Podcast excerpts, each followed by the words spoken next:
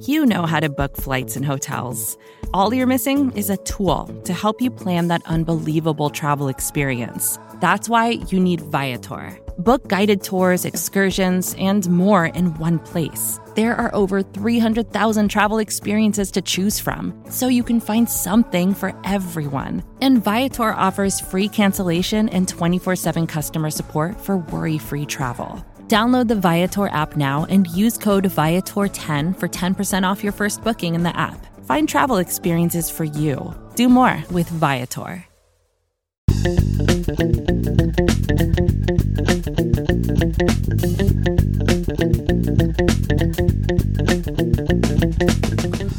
Buffalo Bills fans. It's Matt Warren, editor in chief at BuffaloRumblings.com, and the host of Buffalo Rumblings Q&A on the Buffalo Rumblings podcast network. The 2021 NFL Draft is in our rearview mirror. We are squarely in the off season. The schedule is going to be released later this week, and Anthony Marino will have a Breaking Buffalo Rumblings podcast out right after that information is announced. But really, we're in like the downtime of the off season, uh, especially with voluntary workouts being a little bit, um, I say, muted this year because of COVID 19. The, you know, this is the, the the really difficult time of the off season for a lot of Bills fans, uh, for a lot of Bills content creators, uh, because we have this chunk between now and training camp where really we don't know a whole lot about what's going on. And that was exacerbated last year when reporters weren't able to go to rookie minicamp or go to the mandatory minicamp or even report from OTAs in the limited capacity that they have been able to in the past. So uh, I thank you all for tuning in to our episode this week to try and find you know something uh, interesting to discuss during uh, this particular point in the NFL's calendar. As always, you can call in your questions for next week's episode at 716 508 0405. You can send us emails, and we got a couple of those today. Buffalo Rumblings at sbnation.com. Uh, tweet us at Rumblings Q and A with the word "and" spelled out in the middle. Facebook messages and Instagram messages are always appreciated to the official Buffalo Rumblings accounts. Uh, we sometimes pull questions from the comment section over at Buffalo Rumblings as well. So, lots of ways to get in touch with our show, and we really encourage you to participate. Uh, before we get started, I did want to also talk quickly about our YouTube channel. We've had some great guests over there in the last week and a half, two weeks since right before the draft, we had former Bills running back and first round pick CJ Spiller, who is Clemson's running backs coach now. We had uh, John Fina has been on our YouTube channel, uh, the former Bills lineman from the Super Bowl era Bills. Uh, Jeffrey Miller, the uh, author, the Bills historian, was on our YouTube channel this week on the Overreaction podcast. Former Buffalo Bills player Marlon Kerner and former uh, Buffalo Bills front office man uh, Jim Manos came on as well. We also had Reid Ferguson on a couple weeks ago. So lots of you know just really great guests over on the Buffalo Rumblings YouTube channel. Go check that out. Uh, YouTube.com slash Buffalo Rumblings. Get subscribed over there so you don't miss any of those really cool guests coming on and um, and talking about their experience with the Bills and beyond. Uh, for this week's episode, like I said, we've got a couple email questions, but also uh, a Twitter question. So let's get right to it. Our first question comes from Twitter, and it's about what Brandon Beane could do next. Mark Robbins says, I want to know what Brandon Beane is going shopping for. One tech defensive tackle or CB2? Um, that seems unlikely now, doesn't it? No, I don't think it seems unlikely now. I think there are some solid prospects on the free agent market right now. And you know, uh, especially now that the compensatory pick window has closed, now that teams can sign players and they won't count towards compensatory picks, you're seeing more and more players sign. You know, the Colts just signed Eric Fisher. Some of our cornerback targets have been coming off the board the last you know few days as they've signed with with teams around the NFL. So I don't think it's too late to look at cornerback or defensive tackle um, especially cornerback, uh, where the Bills tend to grab a guy that has been looked over by other teams, a cost efficient a way to come in and compete. Um, I know they you know spent six million on Josh Norman last year. But you know, the years before that, it was guys like Kevin Johnson or EJ Gaines, um, even uh, Vontae Davis to come in and compete at that position. So, looking around at what's available right now, um, Richard Sherman is a guy that's been consistently linked to the Bills uh, since the start of it. He's a heady veteran. He's a guy in the downside of his career, but he's a guy that could come in and really serve a leadership role. But the Bills don't have a ton of like you know young cornerbacks that I think are going to be top cornerbacks for forever. They have Tre'Davious White, who's already an All Pro, who's already signed a huge, massive contract extension, who's already a leader on that defense. And, and throwing Sherman into that mix never really made sense to me, other than Sean McDermott would love him, like no doubt. But it just never really made sense to me from a roster building perspective. It's not like they have a young and up and coming cornerback that you know they're grooming to be some sort of you know legitimate starter for the long term. They already have that in Tre'Davious White, and I don't think Dane Jackson or Cam Lewis or Levi Wallace is is going to be their you know long term CB two, a guy that can stick around for four or five years and really be you know a next level player in the league. Th- those are all fine players, but I, d- I just don't see them as like you know perennial Pro Bowlers. So Sherman never really made sense to me. Um, the guy that makes the most sense to me is Gareon Conley. Uh, very similar to Kevin Johnson. He's a former first round pick. Uh, he was traded to Houston essentially to replace Johnson. Um, and he spent uh, 2020 on injured reserve after an offseason ankle surgery last year. Did not go well. Um, he had some mobility and flexibility pain through camp, but that was over a year ago. And, and hopefully, um, those kind of issues have been resolved. Again, it's an ankle injury, so for a cornerback, not great. But with Levi Wallace in place, with Dane Jackson, with um, Wildgoose, with Cam Lewis, and all of the you know, investments the Bills have in CB, if they sign uh, Conley to a you know a one-year veteran minimum deal or slightly above veteran minimum, or give him you know bonuses based on how many games he plays, all that stuff that Brandon Beane loves to do in contracts, he's a guy that could make a lot of sense, like Kevin Johnson did, a guy that had his own injury history before the Bills added him on a cheap one year deal. So he's a guy I'm looking at right now as a, a, possible signing, a guy that could come in and compete. Um, there's a couple other guys. Bashaud Breeland uh, is still available. Even uh, Nickell Robey-Coleman, uh, the former Bills undrafted free agent uh, who went out to uh, the Rams for several years, made some nice money. He could come in and upgrade the slot over Taron Johnson, or at least give them another option at slot cornerback. Um, but I don't see that as very likely. Um, but there, there's definitely cornerbacks on the market that could come in and compete. Um, at one tech defensive tackle, as you asked, I think there's a lot of guys that could come in and be bodies. Um, but I don't know how many of them right now are an upgrade over Harrison Phillips. Um, even though Harrison Phillips is kind of just a guy at this point, um, I don't know how many of the, the, free agents that are out there could be a, a significant upgrade over him. The defensive tackle that I had been thinking the Bills might go after was Kawann Short. Uh, the former Carolina Panthers uh, defensive lineman obviously worked with Eric Washington, the Bills' defensive line coach. Obviously worked with Sean McDermott um, and Brandon Beane.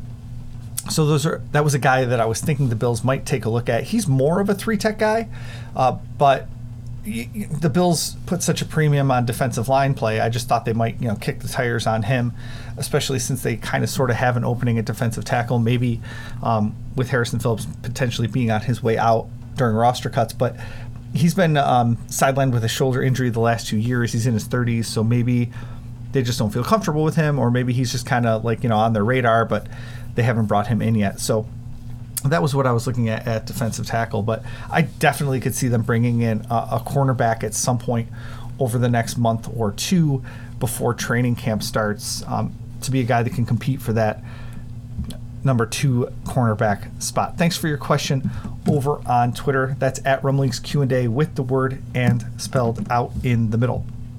We're going to take a quick break. Then we've got two email questions. One talking about Josh Allen's contract, which is something I love discussing. And we've got another question about um, Spencer Brown, the Bills' third round pick. So don't go anywhere.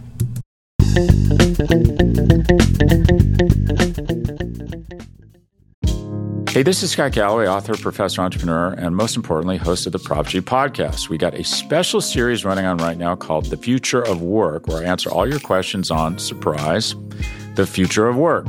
Questions including what are we missing when we work remotely, or how do we handle work life balance when a major opportunity comes knocking? From the provocative to the technical, we're offering insights you won't want to miss. So tune in to the future of work, a Prop G Pod special sponsored by Canva. You can find it on the Prop G Pod wherever you get your podcasts. With threats to our nation waiting around every corner, adaptability is more important than ever. When conditions change without notice, quick strategic thinking is crucial. And with obstacles consistently impending, determination is essential in overcoming them. It's this willingness, decisiveness, and resilience that sets Marines apart. With our fighting spirit, we don't just fight battles, we win them. Marines are the constant our nation counts on to fight the unknown. And through adaptable problem solving, we do just that. Learn more at marines.com.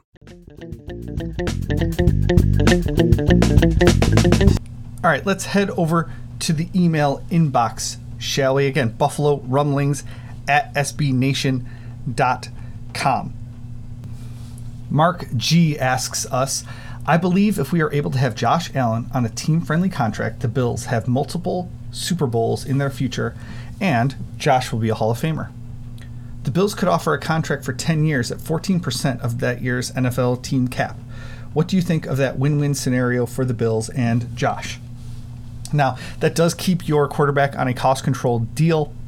Um, it doesn't overinflate certain years of the contract. It you know keeps it very reasonable moving forward. Uh, all of that makes sense. Um, and, but here's what necessarily wouldn't make sense. The NFL would have to approve that contract, and that contract has never been done before in the NFL. Tying a player's salary directly to the salary cap has has never been done.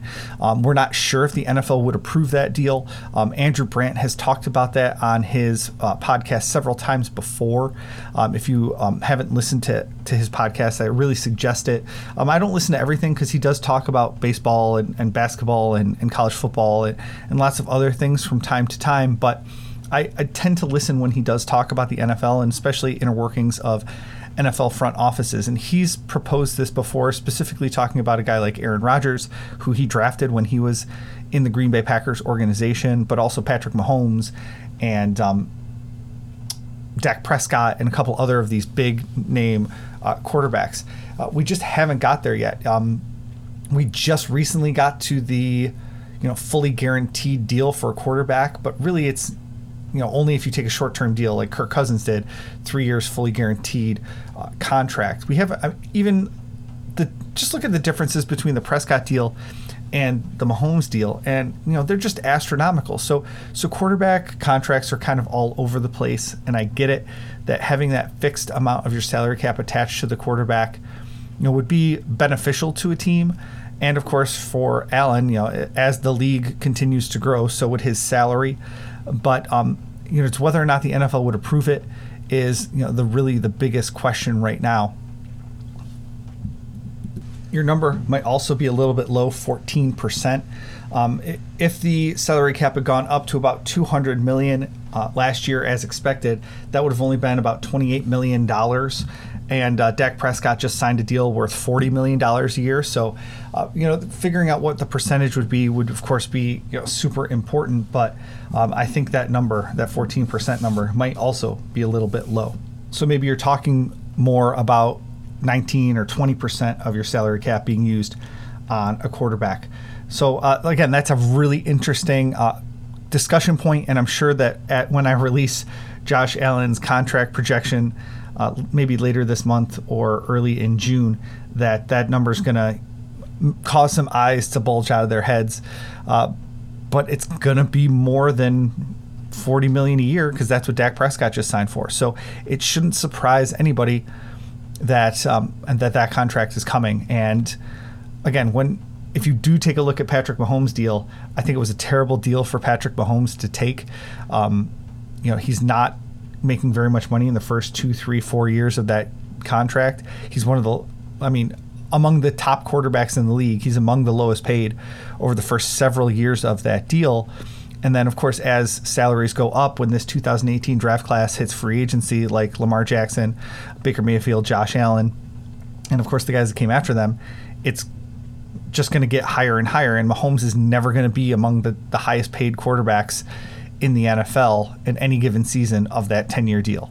So, um, I mean, I'll let Andrew Brandt talk more about that if you want to go back and search his podcast history uh, for when Mahomes signed the deal. He goes through why it was just a terrible deal uh, for Patrick Mahomes to sign.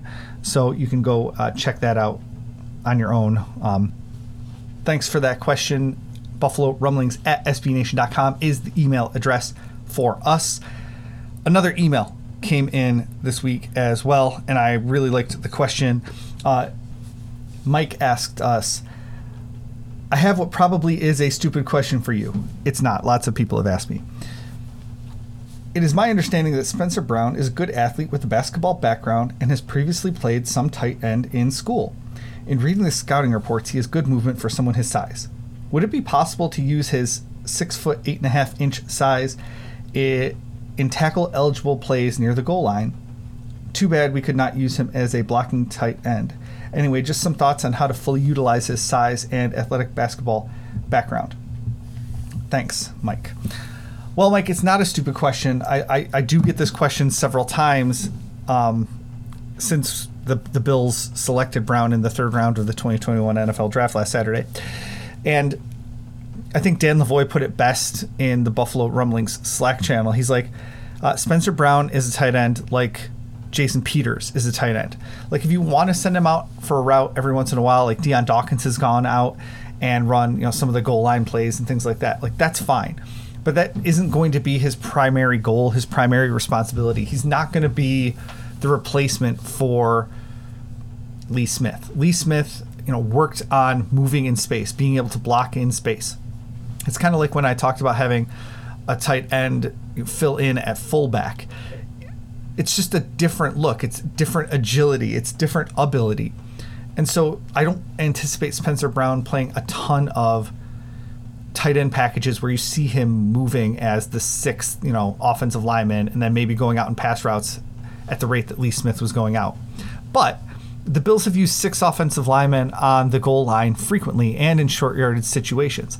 I could definitely see them using him as the sixth offensive lineman, you know, putting him off tackle so that they could get another guy pulling or they could get another guy just blocking. I don't think that means he's going to be like, you know, your your extra tight end or, or something like that, but using him as tackle eligible or your sixth offensive lineman makes a lot of sense, especially because he's you know he's going to be active on game day. He's going to be your swing tackle anyway, so he's going to have to work on both sides of the line anyway. Um, he does have really good feet and you know, lateral agility it makes a lot of sense to use him as that extra offensive lineman. Thanks for the question. Again, Buffalo Rumblings at SBNation.com is our email address. You can send us questions whenever you'd like. Before we get going, I wanted to make sure you knew about some of the fun stuff that was happening over at BuffaloRumblings.com starting next week. Um, we've got the 91 for 91 series kicking off next week. That's 91 players and scouting reports for each of the 91 Buffalo Bills over the course of the next 91 days. Now, the Bills roster isn't at 91 yet. They haven't announced the undrafted rookie free agents, but that will happen in the next few days. So keep an eye out for that series running every single day, uh, starting next week, running through the end of May, June, July, and into August. We've also got the plays that defined 2020. So you'll get to vote on plays from each individual game and then we'll whittle it down to a big play that defined the 2020 season. I think I know what one that's going to end up being. And then we've got the uh, best salary cap values and the worst salary cap values for the Buffalo Bills in 2020 um, coming up as well. Of course, all of your news, opinion, reaction, everything like that over the course of the offseason. So make sure you keep it locked on to Buffalo Rumblings however you get your news, whether it's on the podcast network, it's at buffalorumblings.com. It's on social media, wherever you get your Buffalo Bills content. Make sure you follow buffalorumblings.com. Thanks for all the questions from this week's episode. As always, you can leave your questions for next week at 716 508 0405. Our voicemail line is open 24 hours a day, seven days a week at 716 508 0405. You can tweet us at Rumblings Q&A. That's with the word and spelled out in the middle. Email us buffalo rumblings at sbnation.com. Facebook and Instagram messages to the official Buffalo Rumblings account will get to me as well. Tell a friend about our podcast if you like it, share it. Um, it really helps us gain a bigger audience. And go Bills!